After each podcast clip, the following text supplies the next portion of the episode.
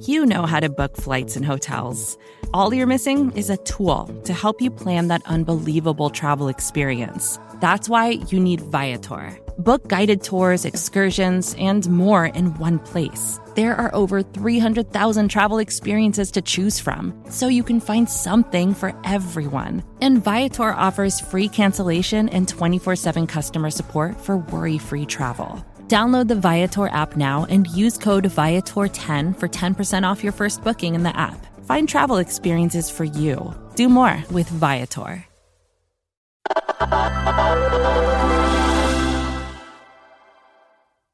It's Recode Daily. I'm Adam Clark Estes. Today we're here with Eric Dean Wilson, the author of the new book After Cooling on Freon, global warming, and the terrible cost of comfort. And Eric, you argue that one of the most helpful things our generation can rally around and do to fight climate change is reconsider our relationship with our air conditioners? That's right. Or rather, the book looks at air conditioning as a way to reconsider our relationship with comfort and therefore with each other. And the chief way that I look at throughout the book is to focus on air conditioning. So, what are some of the impacts of AC that we don't see or recognize? Air conditioning heats the planet, um, ironically, uh, in two ways. One way is through the refrigerant that it uses. Most air conditioners still use what are called HFCs. They're a replacement for CFCs, commonly known as Freon. And so when the refrigerant leaks into the atmosphere, uh, there's super global warming gases. Um, there aren't nearly as many molecules of them uh, as, say, uh, methane or carbon dioxide, but the power, the capacity to heat the atmosphere is far, far greater, sometimes thousands of times greater. Um, there's another way that air conditioning is heating the planet, and that is through the energy needed to power it. As the infrastructure for cooling expands, there's more and more energy for cooling that's heating the planet.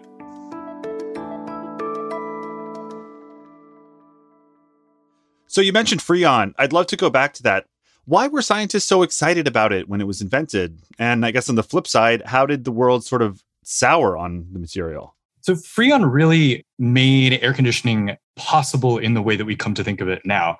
There was air conditioning before Freon, and it's helpful to know a little bit about that. The air conditioning before Freon used what were called natural refrigerants.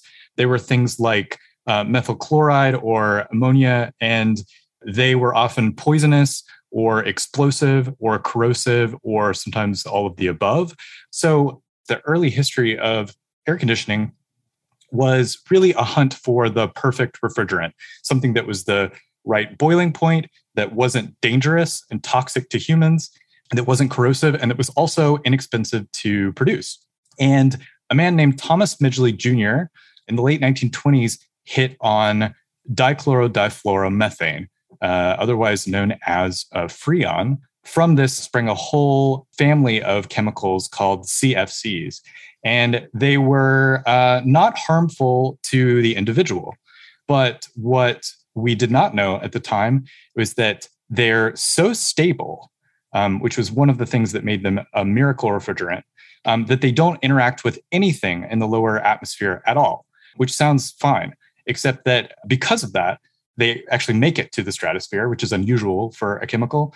And when they get to the stratosphere, they mess with the planet's very delicate ozone layer, which is the only thing that keeps us from the sun's deadliest radiation. So, the very thing that makes life possible on Earth was suddenly being eroded. So, in the 1980s, it took a lot of effort, but the international community came together um, to sign what is called the Montreal Protocol for Substances uh, that Deplete the Ozone Layer. Last year, we took the lead in developing an historic accord to cut worldwide production of chlorofluorocarbons by 50% CFCs. They contribute to the depletion of the ozone layer, and they contribute to the greenhouse effect. And it worked. Uh, the ozone layer is in recovery, although it will still take until about 2070 for it to recover fully. So the world did eventually stop making Freon, but in your book you explained that it's still very much around. There are entire businesses focused on hunting down and, and finding the Freon that still exists, right? That's right. So something curious happened, which is the United States government thought that we would run out of the supply of Freon by the year 2000. Um, that did not happen. And why that didn't happen is still a little bit of a mystery. Some of it is surely due to smuggling. Part of the book covers a, a sort of CFC smuggling ring, which at the time was the number one smuggled contraband in the country above cocaine.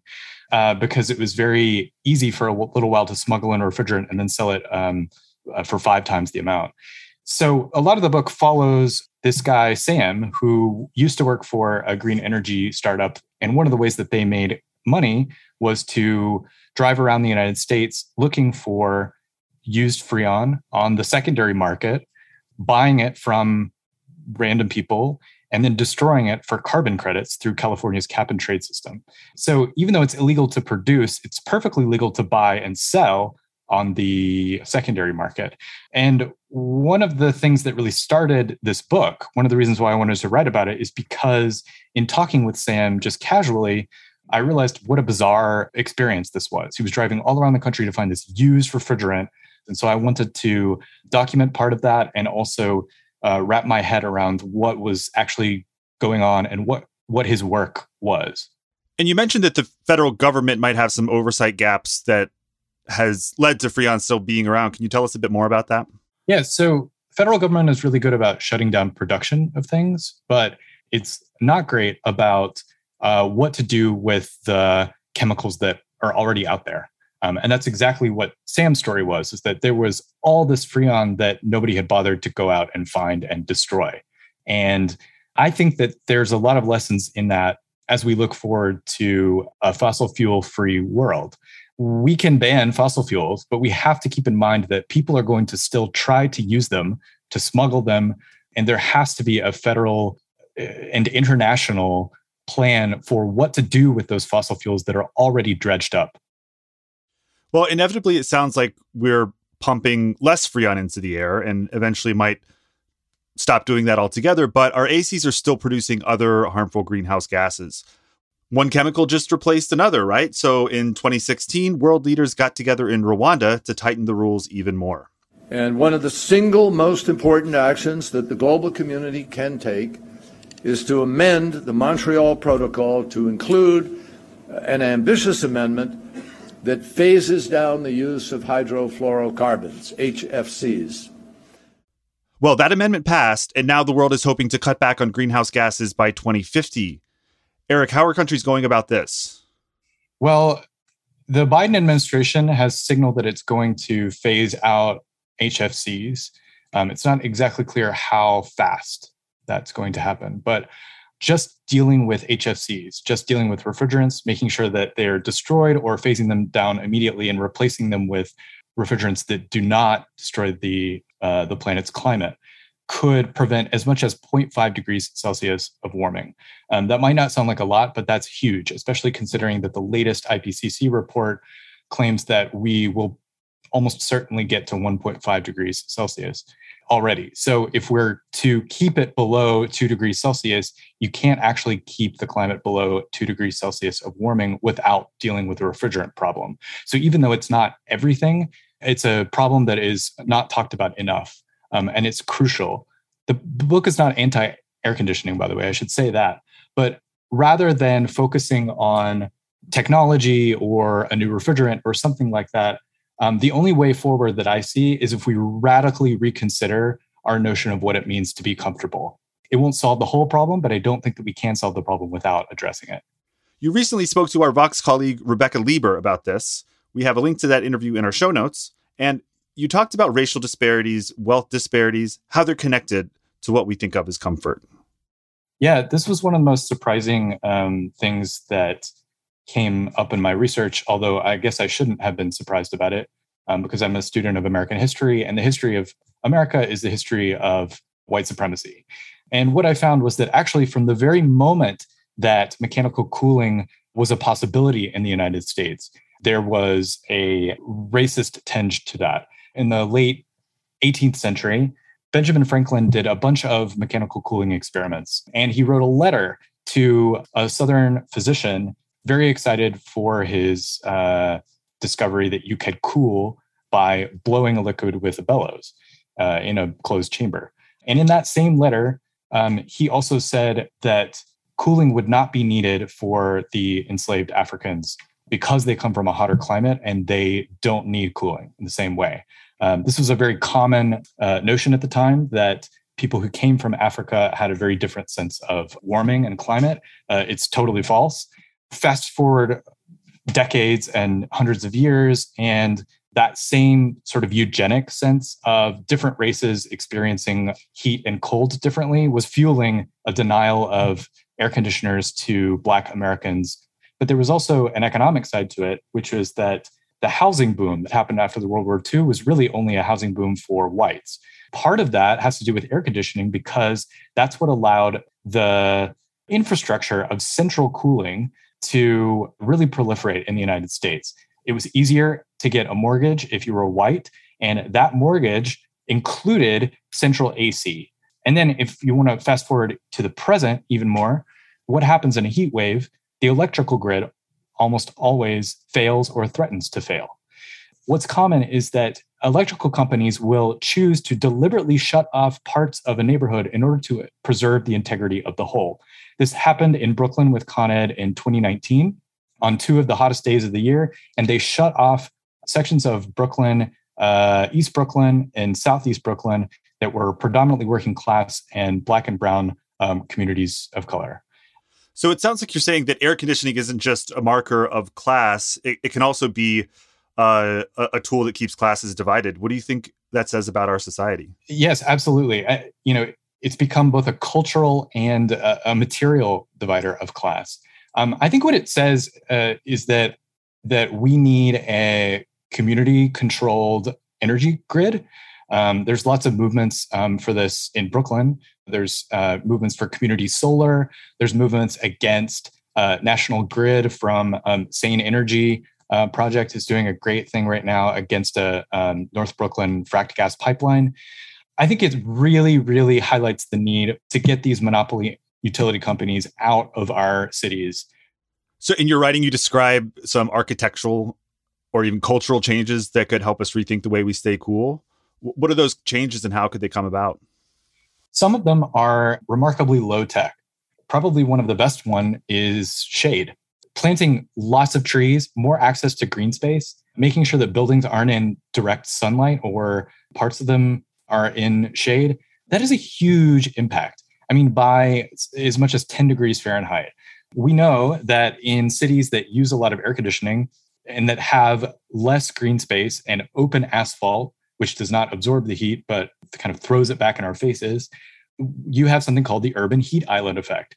So the use of air conditioners creates the city hotter. And that is exacerbated by the lack of green space, uh, lack of shade, things like that. The other part of that is uh, building design, relying on more techniques like passive cooling. So you don't have to chuck AC out entirely, um, but you can design the building so that it doesn't ignore the given climatic conditions entirely. Those are the two really big ones. The other one, which has to do with sort of uh, cooling justice, is making sure that people who don't have access to cooling, who can't afford it or can't pay the utility bill or what have you, have access to it in a public space. There are lots of ways to address this that aren't just individuals buying air conditioners, that actually help the community as a whole. We need to reinvest in our community comfort and community safety rather than just let people struggle on their own. But in the meantime, if I am an individual who wants to do something different, I want to get rid of my AC, what are my options? What kinds of choices can people make or technologies can they turn to to to not contribute to the AC problem? You know, I this is a frustrating answer, but I I think that in some ways I'm less concerned about what the individual can do um, because it's really sort of systemic and, and structural. Um, and whether one person decides to do AC or not, um, it, it's not really going to affect anything. Um, what is going to affect it is that people get on the phone and call their elected officials, senators, city council members in order to get energy bills on the docket in order to really change this system. That's what's going to do it.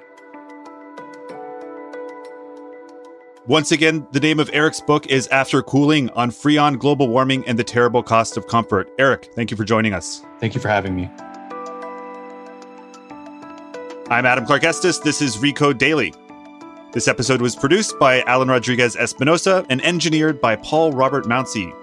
Let us know what you want to learn more about by emailing us at recodedaily at recode.net.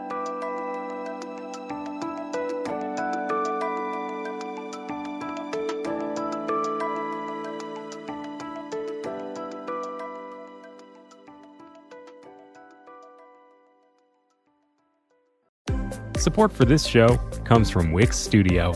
Designers and devs, you might be able to do your thing better on Wix Studio, a web platform with everything you need to deliver bespoke sites hyper efficiently. Design teams get a ton of smart features that can take the grind out of web creation without it costing per pixel control. Dev teams, you get a zero setup, developer first environment combined with an AI code assistant and your preferred IDE for rapid deployment. Search Wix Studio today to explore the full range of features.